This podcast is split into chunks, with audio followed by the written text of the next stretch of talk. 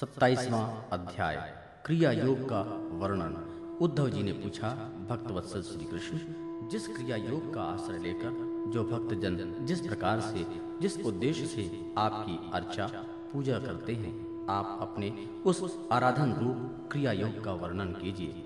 देव नारद, भगवान व्यासदेव और आचार्य बृहस्पति आदि बड़े बड़े ऋषि मुनि यह बात बार बार कहते हैं कि आप क्रिया योग के द्वारा आपकी आराधना ही मनुष्य के परम कल्याण का साधन है। यह क्रिया योग पहले पहल आपके मुखारविंद से ही निकला था। आपसे ही ग्रहण करके इसे ब्रह्मा जी ने अपने पुत्र, भृगु आदि महर्षियों को और भगवान शंकर ने अपनी अर्धांगनी भगवती पार्वती जी को उपदेश दिया था। मर्यादा रक्षक, प्रभु, यह क्रिया योग ब्राह्मण, क्षत्रिय, आदि वर्णों और ब्रह्मचारी, गृहस्थ आदि आश्रमों के लिए भी परम कल्याणकारी है। मैं तो ऐसा समझता हूँ कि स्त्री शूद्रादि के लिए भी यह सबसे श्रेष्ठ साधन पद्धति है। कमल नैन श्याम सुंदर, आप शंकर आदि जगदीश्वरों के भी ईश्वर हैं और मैं आपके चरणों का प्रेमी भक्त हूँ, आप कृपा करके मुझे यह कर्म बंधन से मुक्त कराने वाली विधि बतलाइए। भगवान श्री कृष्ण ने कहा, उद्धव जी कर्म कांड का इतना विस्तार है कि उसकी कोई सीमा नहीं है। इसलिए मैं उसे थोड़े ही पूर्वापर क्रम से विधि पूर्वक वर्णन करता हूँ। मेरी पूजा की तीन विधियाँ हैं, वैदिक, तांत्रिक और मिश्रित। इन तीनों में से मेरे भक्त जो भी अपने अनुकूल जान पड़े उसी विधि से मेरी आराधना करनी चाहिए। पहले अपने अधिकार अनुसार शास्त्रोक्त विधि से समय पर यज्ञोपवीत संस्कार के द्वारा संस्कृत होकर के द्विजत्व प्राप्त करे, फिर श्रद्धा और भक्ति के साथ वह किस प्रकार मेरी पूजा करे, इसकी विधि तुम मुझसे सुनो। भक्ति पूर्वक निष्कपट भाव से अपने पिता एवं गुरु पर मुझे परमात्मा का पूजन की सामग्रियों के द्वारा मूर्ति में, वेदी में, अग्नि में, सूर्य में, जल में हृदय में अथवा ब्राह्मण में, चाहे किसी में भी आराधना करे। उपासक को चाहिए कि वह प्रातः काल दातून करके पहले शरीर शुद्धि के लिए स्नान करे और फिर वैदिक, तांत्रिक दोनों प्रकार के मंत्रों से मिट्टी और भस्म आदि का लेप करके पुनः स्नान करे। इसके पश्चात वेदोक्त, संध्या वंदन आदि नित्य कर्म करने चाहिए। उसके बाद मेरी आराधना का ही दृढ़ संकल्प करके वैदिक और तांत्रिक विधि से कर्म बंधनों से छुड़ाने वाली मेरी पूजन करे। मेरी मूर्ति आठ प्रकार की होती है। पहली, पाषाण, यानी पत्थर की, लकड़ी की, धातु की मिट्टी और चंदन आदि की चित्रमयी मूर्ति, बालू की मूर्ति, मनोमयी और मणिमयी मूर्ति। चल और अचल भेद से दो प्रकार की प्रतिमा मुझे भगवान का मंदिर है। उद्धव जी, अचल प्रतिमा के पूजन में प्रतिदिन आवाहन और विसर्जन नहीं करना चाहिए। चल प्रतिमा के संबंध में विकल्प है, चाहे करें और चाहे ना करें। परंतु बालू की प्रतिमा प्रतिमा में तो आवाहन और विसर्जन प्रतिदिन ही करना चाहिए। मिट्टी और चंदन की तथा चित्रमयी प्रतिमाओं का स्नान न करावे, केवल मार्जन कर दे, परंतु सबके सब स्नान करना चाहिए। प्रसिद्ध प्रसिद्ध पदार्थों से प्रतिमा आदि से मेरी पूजन करनी चाहिए, परंतु जो निष्काम भक्त, वह अनायास प्राप्त पदार्थों से और भावना मात्र से हृदय में मेरी पूजा कर ले। उद्धव जी, स्नान, वस्त्र, आभूषण आदि तो पाषाण अथवा धातु की प्रतिमा के पूजन में ही उपयोगी हैं। बालुकामयी मूर्ति अथवा मिट्टी की वेदी में पूजा करनी हो तो उसमें मंत्रों द्वारा अंग और उसके प्रधान देवताओं की यथा स्थान पूजन करनी चाहिए। तथा अग्नि में पूजन करनी हो तो घृत मिश्रित हवन सामग्री से आहुतियाँ देनी चाहिए। सूर्य को प्रतीक मानकर की जाने वाली उपासना में मुख्यतः अर्घदान एवं उपासना स्थान ही प्रिय हैं और जल में तर्पण आदि से मेरी उपासना करनी चाहिए। जब मुझे कोई भक्त हार्दिक श्रद्धा से जल में चढ़ाता है, तब मैं उसे बड़े प्रेम से स्वीकार करता हूँ। यदि कोई अभक्त मुझे बहुत सी सामग्री निवेदित करे तो भी मैं उससे संतुष्ट नहीं होता। जब मैं भक्ति श्रद्धा पूर्वक समर्पित जल से ही प्रसन्न हो जाता हूँ, तब गंध, पुष्प, धूप दीप नैवेद्य आदि वस्तुओं के समर्पण से तो कहना ही क्या? उपासक पहले पूजा की सामग्री इकट्ठी कर ले, फिर इस प्रकार से कुछ बिछाए कि उसमें अगले भाग पूर्व की ओर रहने दे। तदनंतर पूर्व या उत्तर की ओर मुख करके पवित्रता के साथ उन कुशों के आसन पर बैठ जाए। यदि प्रतिमा अचल हो तो उसके सामने ही बैठना चाहिए। इसके बाद पूजन कार्य प्रारंभ करे। पहले विधि पूर्वक अगन्यास और करन्यास करे, इसके बाद मूर्ति में मंत्र न्यास करे और हाथ में प्रतिमा पर पूर्व समर्पित सामग्री हटाकर उसे पहुँच दे। इसके बाद जल से भरे हुए कलश और प्रोक्षण पात्र आदि की पूजा, गंध, पुष्प आदि से करे। प्रोक्षण पात्र के जल से पूजा सामग्री और अपने शरीर का प्रोक्षण कर ले।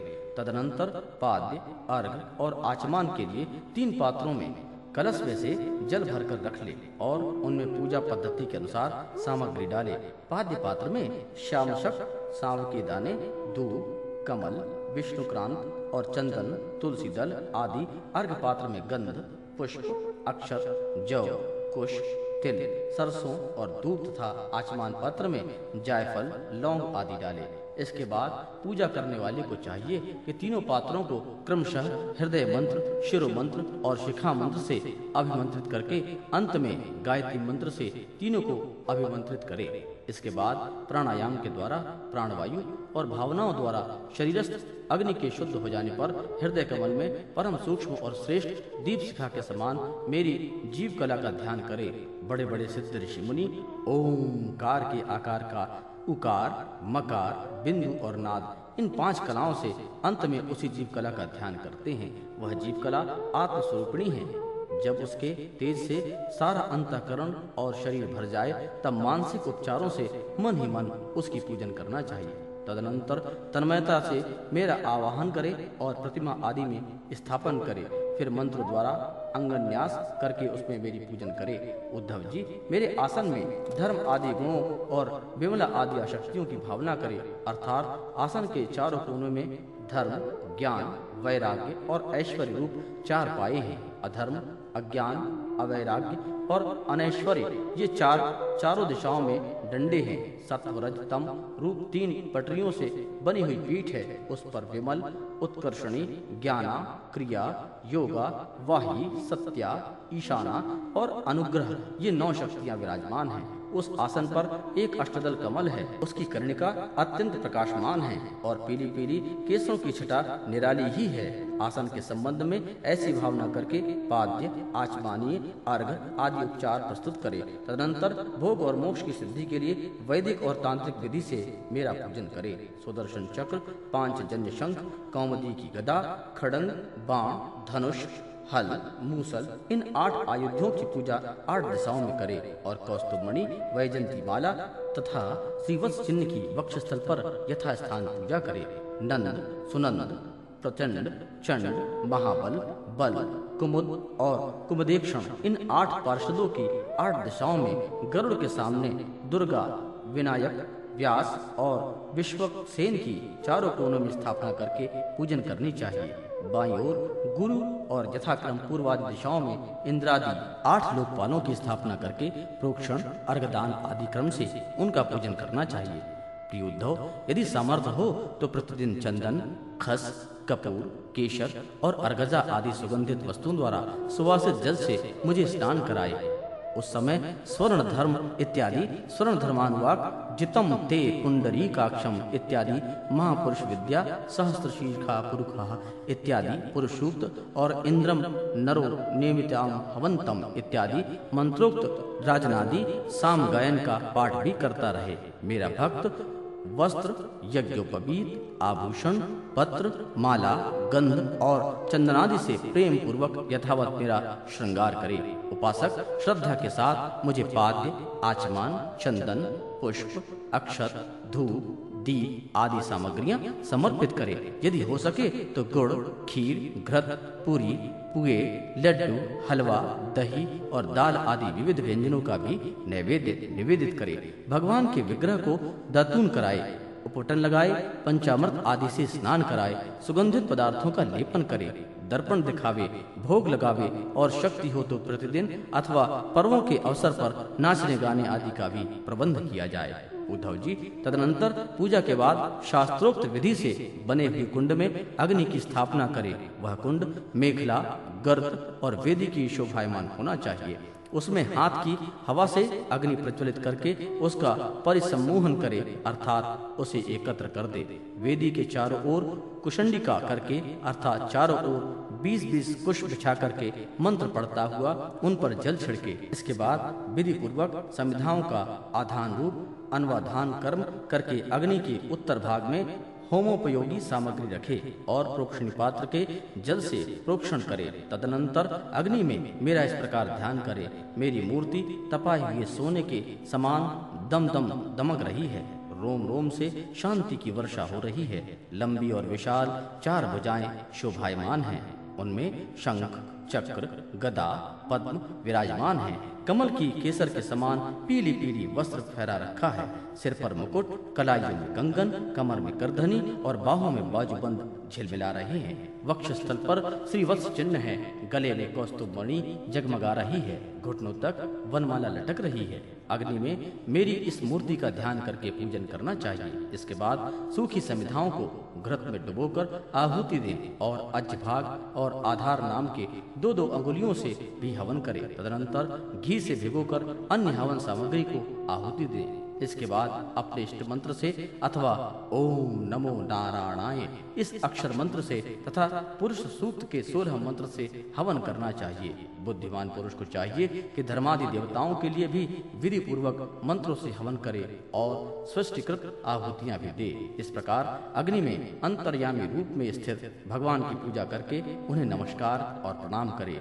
नंद, सुनंद आदि पार्षदों और आठ दिशाओं में हवन कर्मक बलि दे। तदनंतर प्रतिमा के सम्मुख बैठ करके पर ब्रह्म स्वरूप भगवान नारायण का स्मरण करे और भगवत स्वरूप मूल मंत्र ओम नमो नारायणाय का जाप करे। इसके बाद भगवान को आचमान करावे और उनका प्रसाद विश्वक सेन को निवेदन करे। इसके पश्चात अपने इष्ट देव की सेवा में सुगंधित तांबूल आदि मुखवास उपस्थित करे तथा पुष्पांजलि समर्पित करे। मेरी लीलाओं का गान करे, उनका वर्णन करे और मेरी ही लीलाओं का अभिनय करे। यह सब कुछ करते समय प्रेमोन्मत्त होकर के नाचने लगे। मेरी लीलाएँ, गाथाएँ स्वयं सुने और दूसरों को भी सुनावे। कुछ समय तक संसार और उसमें रगड़े झगड़ों को भूल करके मुझमें ही तन्मय हो जाए। प्राचीन ऋषियों के द्वारा अथवा प्राकृत भक्तों के द्वारा बनाए हुए छोटे बड़े स्तव और स्त्रोत्रों से भी मेरी स्तुति करने से, प्रार्थना करने से मुझे प्रसन्नता होती है। और सभी यह निवेदन करें, भगवान, आप मुझ पर प्रसन्न हो। मुझे अपने कृपा प्रसाद से सराबोर कर दे। तदनंतर दंडवत प्रणाम करें। अपना सिर मेरे चरणों पर रख दें और अपने दोनों हाथों से दाएँ से दाहिना और बाएँ से बायां चरण पकड़कर कहे, भगवान, इस संसार सागर में मैं डूब गया हूँ। मृत्यु रूप मगर मेरा पीछा कर रहा है। मैं डरकर आपकी शरण में आया हूँ। प्रभु, आप मेरी रक्षा कीजिए। इस प्रकार से स्तुति करके मुझे समर्पित की हुई माला आदर के साथ अपने सिर पर रखे और उसे मेरे दिया हुआ प्रसाद समझे। यदि विसर्जन करना हो तो ऐसी भावना करनी चाहिए कि प्रतिमा के एक दिव्य ज्योत निकली है और वह मेरे हृदय ज्योति में लीन हो गई है। बस यही विसर्जन है। उद्धव जी, प्रतिमा आदि में जब जहाँ श्रद्धा हो तब वहाँ मेरी पूजन करना चाहिए, क्योंकि मैं सर्वात्मा हूँ और मैं समस्त प्राणियों में तथा अपने हृदय में भी स्थित हूँ। उद्धव जी, जो मनुष्य इस प्रकार वैदिक, तांत्रिक क्रिया योग द्वारा मेरी पूजा करता है, वह इस लोक और परलोक में मुझसे अभिष्ट सिद्धि प्राप्त करता है। यदि शक्ति हो तो उपासक सुंदर और सुदृढ़ मंदिर बनवाए और उसमें मेरी प्रतिमा स्थापित करे। सुंदर सुंदर फूलों के बगीचे लगवा दे, नित्य की पूजा पर्व की यात्रा और बड़े बड़े उत्सवों की व्यवस्था कर दे, जो मनुष्य पर्वों के उत्सव और प्रतिदिन की पूजा लगातार चलने के लिए खेत, बाज़ार, नगर अथवा गाँव में मेरे नाम पर समर्पित कर देते हैं। उन्हें मेरे समान ऐश्वर्य की प्राप्ति होती है। मेरी मूर्ति की प्रतिष्ठा करने से पृथ्वी का एक छत्र राज्य, मंदिर निर्माण से त्रिलोकी का राज्य, पूजा आदि की व्यवस्था करने से ब्रह्मलोक और तीनों द्वारा मेरी समानता प्राप्त होती है। जो निष्काम भाव से मेरी पूजा करते हैं, उन्हें भक्ति योग प्राप्त हो जाता है और उस निरपेक्ष भक्ति योग के द्वारा वह स्वयं मुझे प्राप्त कर लेते हैं, जो अपनी दी हुई या दूसरों के दी हुई देवता और ब्राह्मण की जीविका का हरण कर लेता है। वह करोड़ों वर्ष तक विष्ठा का क्रीड़ा होता है। जो लोग ऐसे कर्मों में सहायता करते हैं, प्रेरणा अथवा अनुमोदन करते हैं, वे भी मरने के बाद प्राप्त करने वाले के समान ही फल के भागीदार होते हैं। यदि उनका हाथ अधिक रहा तो फल भी उन्हें अधिक ही मिलता है।